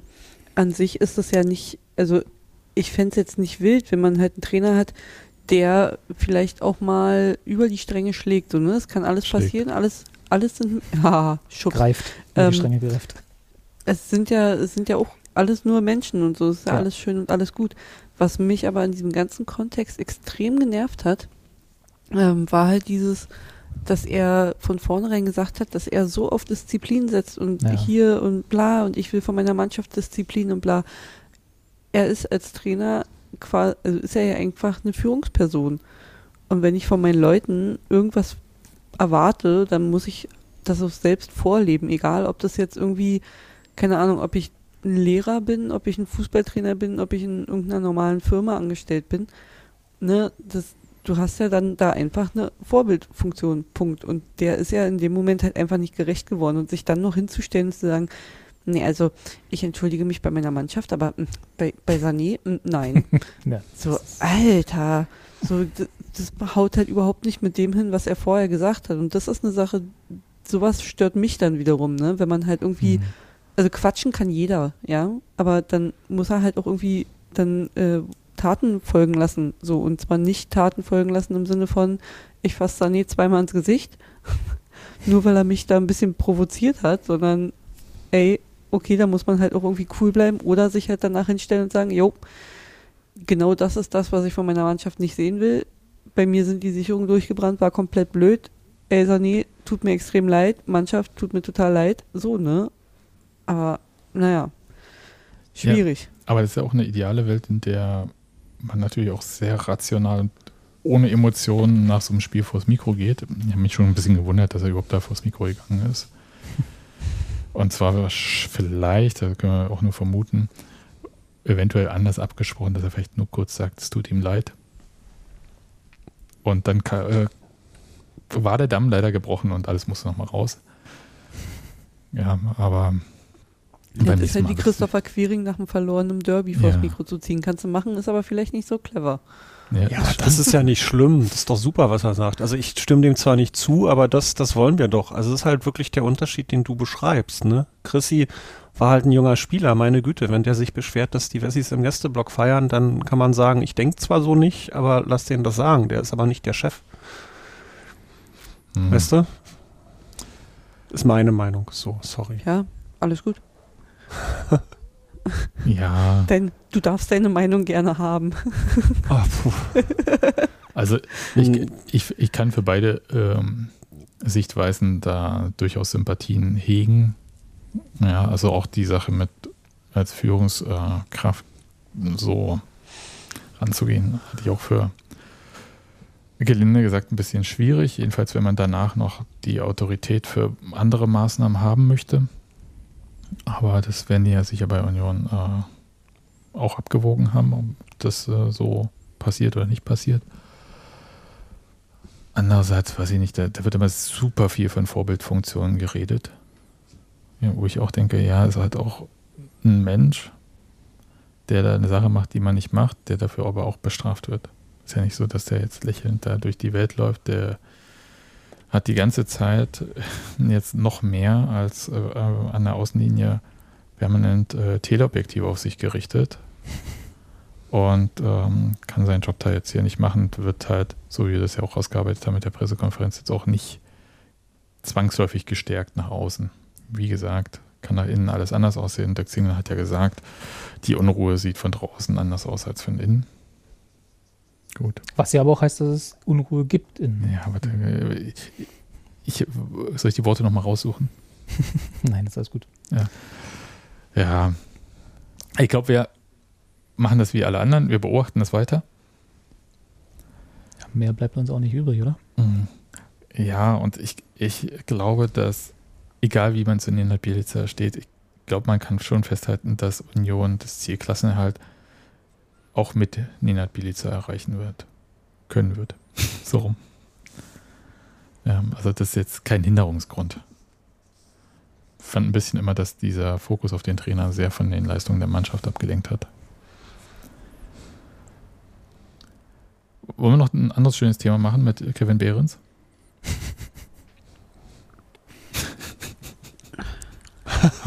Richtig Bock. Der, der, der Truthahn ist jetzt ein Wolf. So. ja, okay. Der Sendungstitel. Ja, das hatte, also Wolfsburg hat ja irgendwie auf, auf ihrer Seite veröffentlicht, äh, Kevin Behrens ist ein Wolf. Ja. Wo ich mir dann dachte, so, wie kann denn ein Truthahn zum Wolf werden? Also gut, okay, in Berlin oder Brandenburg werden ja auch äh, Wildschweine zu Tigern. Löwen. Vielleicht Löwen, hängt etwas so damit viel. zusammen. Ganz anders, ja. Zu Löwen. Ähm, Liga und Töwe. Ähm, ja. Vielleicht, äh, ja, wird dann halt auch mal ein Truthahn zum Wolf. Wir werden es im Laufe der Saison wohl sehen. Ich habe gedacht, die wollen mich verarschen, als die ersten Meldungen kamen, dass das äh, dass Wolfsburg angefragt hätte und das sei nicht sofort abgelehnt worden.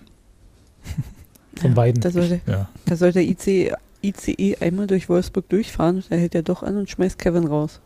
Nee. Ja. Aber sag mal, Sebastian, eine Sache muss mir mal erklären. Ja. Hab ich, das schleppe ich jetzt schon seit diese Meldung kam, dass, die, dass der Wechsel final ist mit mir rum.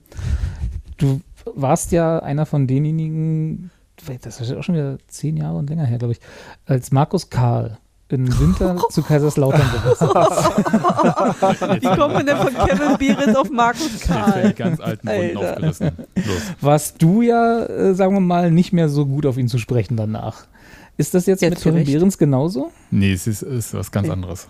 Das ist was ganz anderes. Dann erklär nee, mal, Kevin Behrens hat sich nicht im Ultras-Shirt vor die Kurve gestellt und sagt, er ist für immer Unioner und sonst was. Ja, also, also da, da, ich finde schon, dass. Äh, nee, das ist wirklich anders. Also, okay, also Markus, Karl, Markus, Markus Karl hat mit der, Fußballromantik, mit der Fußballromantik übertrieben, sozusagen. Nee, und was hat er jetzt davon als Polizist in Kaiserslautern? Ja. ja. Muss man ja auch mal sagen. Also das ist, Aber er ist ja auch nach Lauter gegangen, um Champions League zu spielen und Kevin Behrens hat ja schon Champions League gespielt, nämlich bei uns. Mhm. Also, Markus Karl nicht. nee, also Markus Karl hatte, glaube ich, auch sich mündlich schon bei Union, das ist jetzt hier Halbwissen, ne? Leute, äh, bitte nicht mich verhaften dafür, aber meines Wissens sich äh, mündlich bei Union schon zugesagt für die Vertragsverlängerung und so. Um dann direkt kurz danach zu Kaiserslautern zu gehen. Und ja, hatte, glaube ich, auch ein engeres Verhältnis zur Kurve als so manch andere Spieler.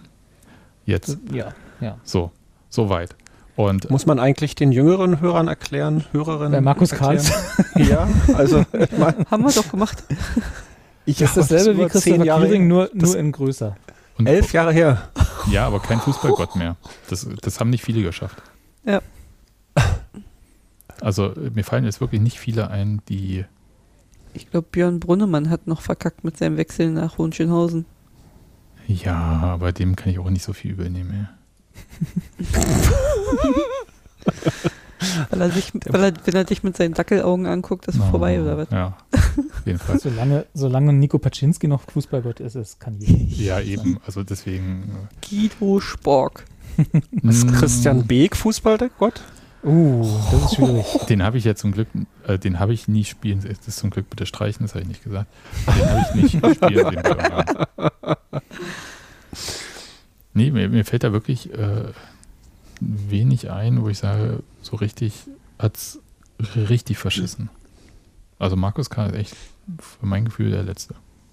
Hat die Messlatte sehr hoch gehangen, ja. Es, es gibt ein paar, wo äh, nicht alle damit einverstanden sind. Ich sag mal, Rafa Gikiewicz, nachdem er im Kicker als der, sich als der König von Köpenick hat ablichten lassen, fanden jetzt nicht alle Dufte. So ein Foto hat Kevin Behrens auch nicht auf vom Kicker, aber Aber Kevin Behrens ist es halt. ja, Und, und King Kevin klingt auch viel besser. das stimmt.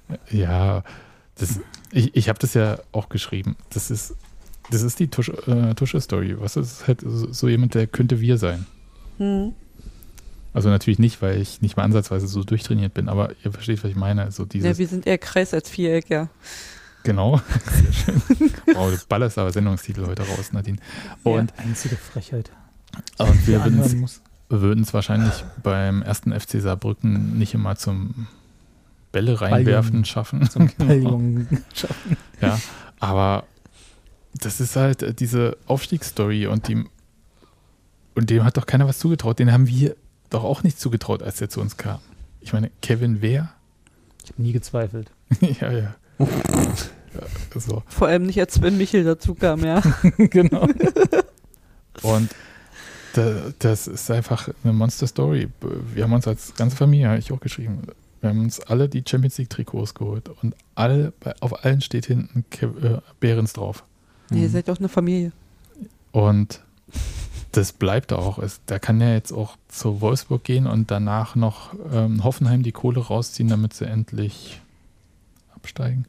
Und es ist wirklich, äh, kann ich ihm nicht übel nehmen.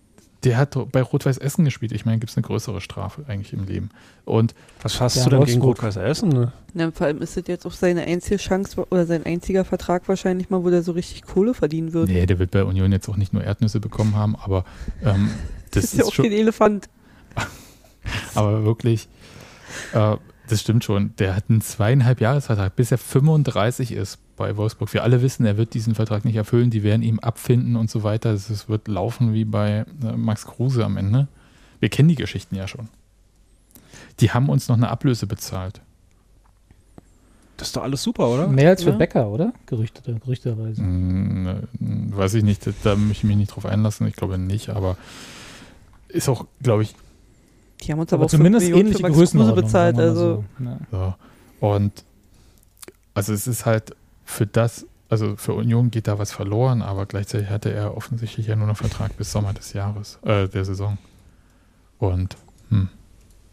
Na gut. Ich hatte sofort, als diese Nachricht kam, war mir das klar, dass der geht. Also wegen den Max Kruse Gründen. Und bei ihm, was du halt sagst, naja, dem gönnt man das halt, ne? Also wirklich, Ja. der hat jetzt nochmal, also, ja, die Chance einfach nochmal den Cashout zu machen. Ist doch fantastisch für ihn. Finde ich auch total richtig. Äh, Ich würde jetzt nicht so weit gehen, dass ich jetzt hier noch in den Baumarkt gehe und noch eine Schubkarre hole, damit er das Geld da reinfüllen kann, was er bei Wolfsburg rausholt, aber das kann er schon wahrscheinlich selber. Aber sonst, nichts Schlechtes. Aber Und vor allem kann er in Berlin wohnen bleiben. Auch das ist ja sehr wichtig für Ja. viele. Da, da, äh, Wolfsburg wirft, ähm, Wolfsburg. Ich komme nochmal rein. Volkswagen wirbt ja auch damit, dass man nur 64 Minuten oder so von Berlin bis Wolfsburg braucht. Ich glaube, Mhm. ab Spandau gerechnet, ich habe keine Ahnung. Oder Hauptbahnhof. Hauptbahnhof, glaube ich. Hauptbahnhof. Ja, aber äh, selbst das reicht ja nicht, um die Leute dahin zu kriegen. Aber es ist für ihn, glaube ich, okay. Und glücklicherweise ist ja das Trainingsgelände fast am Bahnhof. Kann er mal Alles vorbeifahren bei seiner alten Wohnung und mal gucken, ob der Name noch dran steht. Ja, also das. Also ich bin traurig, aber ich bin ihm nicht gram. Tja. Haben wir nur noch zwei Kevins. Ja. Sendungstitel vom letzten Podcast komplett über den Haufen geworfen. zwei Kevins, zwei Nee, Robins. Drei, drei Kevin, zwei Robins Full House. Ja, nee, ich meine ja, aber mit Mhm. zwei Kevins und zwei Robins, da ziehst du beim Poker auch nicht ab. Ach, Two pasch. Pair ist auch in Ordnung. Tupac. Ja. Sonst, ja. Äh, Hat, habt ihr eigentlich geglaubt, äh, dass diese, dieses Mini-Gerücht, Gerüchtchen am Ende, äh, am Deadline Day, äh, dass äh, Union bei Sebastian Polter angefragt hätte? Ehrlich gesagt, ja. Wirklich? Nee. Weil warum nicht? Nee, nee, dass, dass sie gefragt haben, ich, natürlich, das kann schon sein. Ich habe nur die ganze Zeit in mich Du meinst reingegrinst. das, was daraus wird? Ja, Wenn du den kostenneutral bekommst? Weil du hast ihm ja schon mal Geld bezahlt, was er nicht nee, aber wenn er, das war ja wohl, das Gerücht war doch nur Laie, oder? Nicht Kauf. Ja, ja, Laie. Ja. Auf der anderen Seite wäre es halt so, also ich weiß halt nicht, ob das jetzt, also was hätte er denn, da hätte er hier auf der Bank gesessen, Ja, eben. nicht bei Schalke. So, das ist halt auch so, hm. Naja, dann sitzt halt in der Bundesliga auf der Bank. ja, Der hat jetzt einen Rekord, ähm, Sebastian Polter. Im auf der Bank sitzen? Nee, ja, so ähnlich. Der ist jetzt tatsächlich in seiner Karriere bei sieben Bundesliga-Clubs. Unterschiedlichen. Das schaffen nicht so viele. Ich glaube, mehr gibt es nicht. Also wenn er jetzt nochmal danach zu Heidenheim wechselt oder so, dann hat er acht, dann hat er, glaube ich, den alleinigen Rekord. Auch Halbwissen, aber ich glaube, so habe ich das wahrgenommen. Ja. Na gut, du musst halt sehen, was du willst. Ne? Ich weiß ja, der Schalke sieht ja jetzt auch nicht, äh, ja auch keiner blendenden Zukunft entgegen. Also ja, der die, sehen du, äh, die sehen Derbys gegen Rot-Weiß Essen entgegen. Ja, und äh, dann, wenn es da nicht mal äh, langt, sozusagen, ne, wenn da nicht mal gesagt wird, Mensch, der Polter, der könnte uns ja in, dem, in diesem Kampf helfen. Ich weiß nicht, was Union dann mit ihm wollen, hätte wollen, wollen, wollen. Na, jemanden, der, den als Zielspieler am Ende auch reinnehmen kannst. Ja, aber- Ich habe es auch nicht, also so richtig verstanden habe ich es nicht. Also du, ja, du verlierst mit Kevin Behrens einen sehr, sehr guten Zielspieler. Aber es gibt ja auch Kaufmann und Bedia. Ich weiß nicht, wie gesagt, kenne deren Qualitäten jetzt äh, da nicht so hundertprozentig. Glaubt ihr eigentlich, dass wir den mal sehen werden? Bedia? Jetzt zum hm, Mittwoch? Naja, auf der Bank, ne?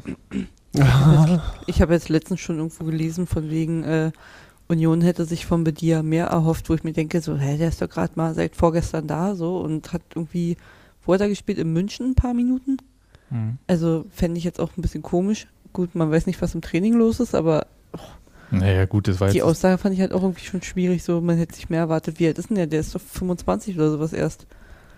Also da jetzt irgendwie von dem sonst was zu erwarten, finde ich auch ein bisschen heftig.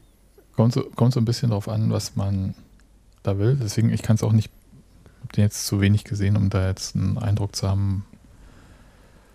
Aber in drei Spielen jetzt so ein paar Minuten jeweils ist jetzt auch nicht so viel, ist richtig.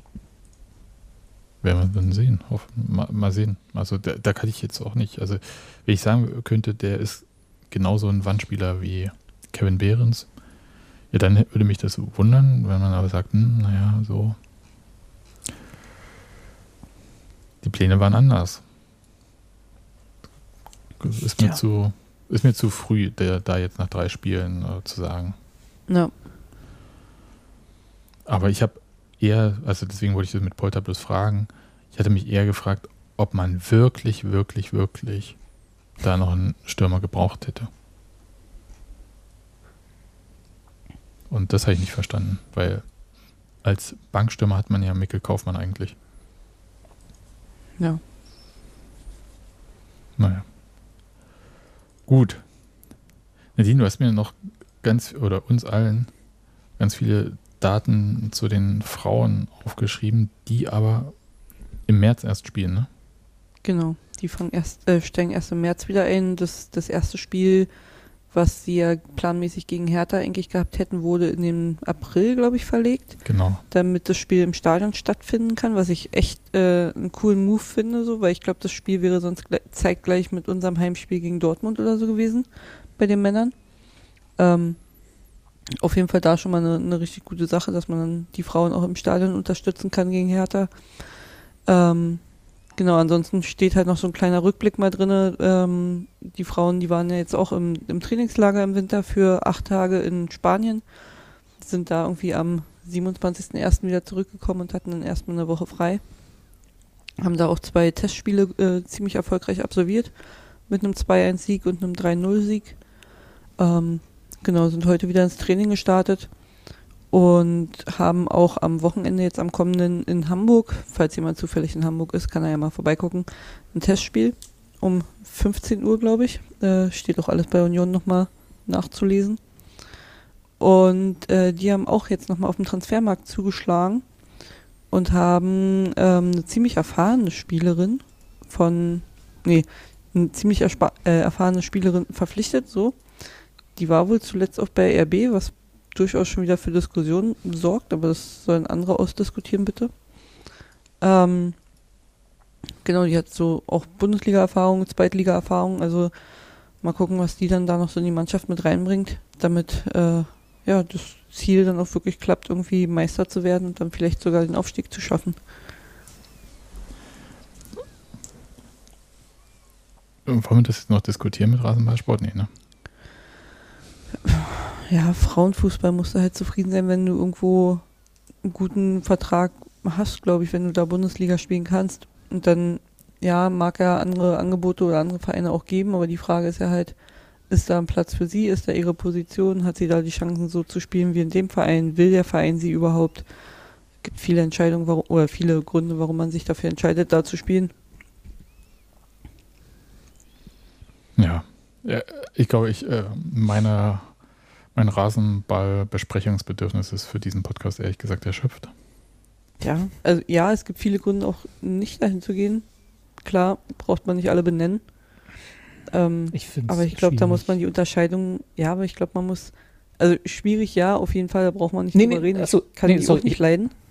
nee, darum geht es gar nicht. Ich finde es schwierig, äh, einem Spieler oder einer Spielerin abzusprechen, dass hm. sie ihren Job ausüben wollen und äh, ja. äh, dass man da irgendwie sagt, das geht bei nur bestimmten Vereinen und wenn du mal bei einem anderen Verein, den wir jetzt zufälligerweise gerade nicht mögen, mal gespielt hast, dann darfst du bei uns nicht spielen. Das ist ja das, was damit mitschwingt. Äh, genau. Das finde ich halt affig. Also gerade unter der Maßgabe, also bei, de, bei den Frauen ist es natürlich, wie du schon gesagt hast, noch ein bisschen schärfer als jetzt vielleicht äh, äh, bei, den, bei den Männern. Weiß ich nicht, in der, äh, bei, äh, in der Männerbundesliga ist vielleicht noch was anderes, aber auch da gibt es halt nur 18 Mannschaften und die haben einen bestimmten Kaderplatz, einen ja. beschränkten Kaderplatz. Und wenn du da halt irgendwo unterkommst, dann ist das dein Job und dann ist gut. Äh, da jetzt irgendwie jemanden Strick draus zu drehen, finde ich affig. Ja fand ich auch schon ja, damals gesagt, ich, ja. als es irgendwie um, vorhin schon erwähnt, Nico Paczynski und BFC ging und so. Und das war halt alles ein bisschen. Aber gut, da es gibt viele, die das anders sehen, sehe ich auch ein, aber ich weiß nicht, ob es die Diskussion wert ist. Wie hat Christian Arbeit damals gesagt, als wir äh, Julius Kade von Hertha verpflichtet haben, es ist nie zu spät, den richtigen Berliner Verein zu finden. also, kann man jetzt auch da einfach sagen, so, hey, es ist nie zu spät, in einen richtigen Verein zu wechseln in einen Verein zu wechseln. genau. genau. so, also meine Güte, ja, wie gesagt, ne, es kann halt 600.000 Gründe geben, warum man halt in dem Verein gespielt hat. Ähm, keine Ahnung, bei den Frauen, wie gesagt, ist es ja auch nochmal ein ganz anderes Thema irgendwie als, also im Frauenfußball als im Männerfußball gefühlt, ne? Ähm, und wenn man da halt irgendwie auf höchstem Niveau spielen kann, ja, muss man das halt einfach auch erstmal akzeptieren. Na gut. Dann würde ich sagen, dass wir heute zumachen können. Und wir hören uns nach dem Heimspiel gegen Kevin Behrens neuen Club wieder. Glaube ich. Es, möchte jemand nach Mainz? Nee, wir haben alle keine Zeit. Hm. Nee. Möcht, möchten ist vielleicht, sage ich dir nach dem Spiel nochmal, Zeit ist tatsächlich ein Problem. Ja. Ich stehe um drei auf, also Wir hören uns nach dem Spiel gegen Wolfsburg wieder. Macht's gut, es hat mir sehr viel Spaß gemacht. Tschüss. tschüss. Tschüss.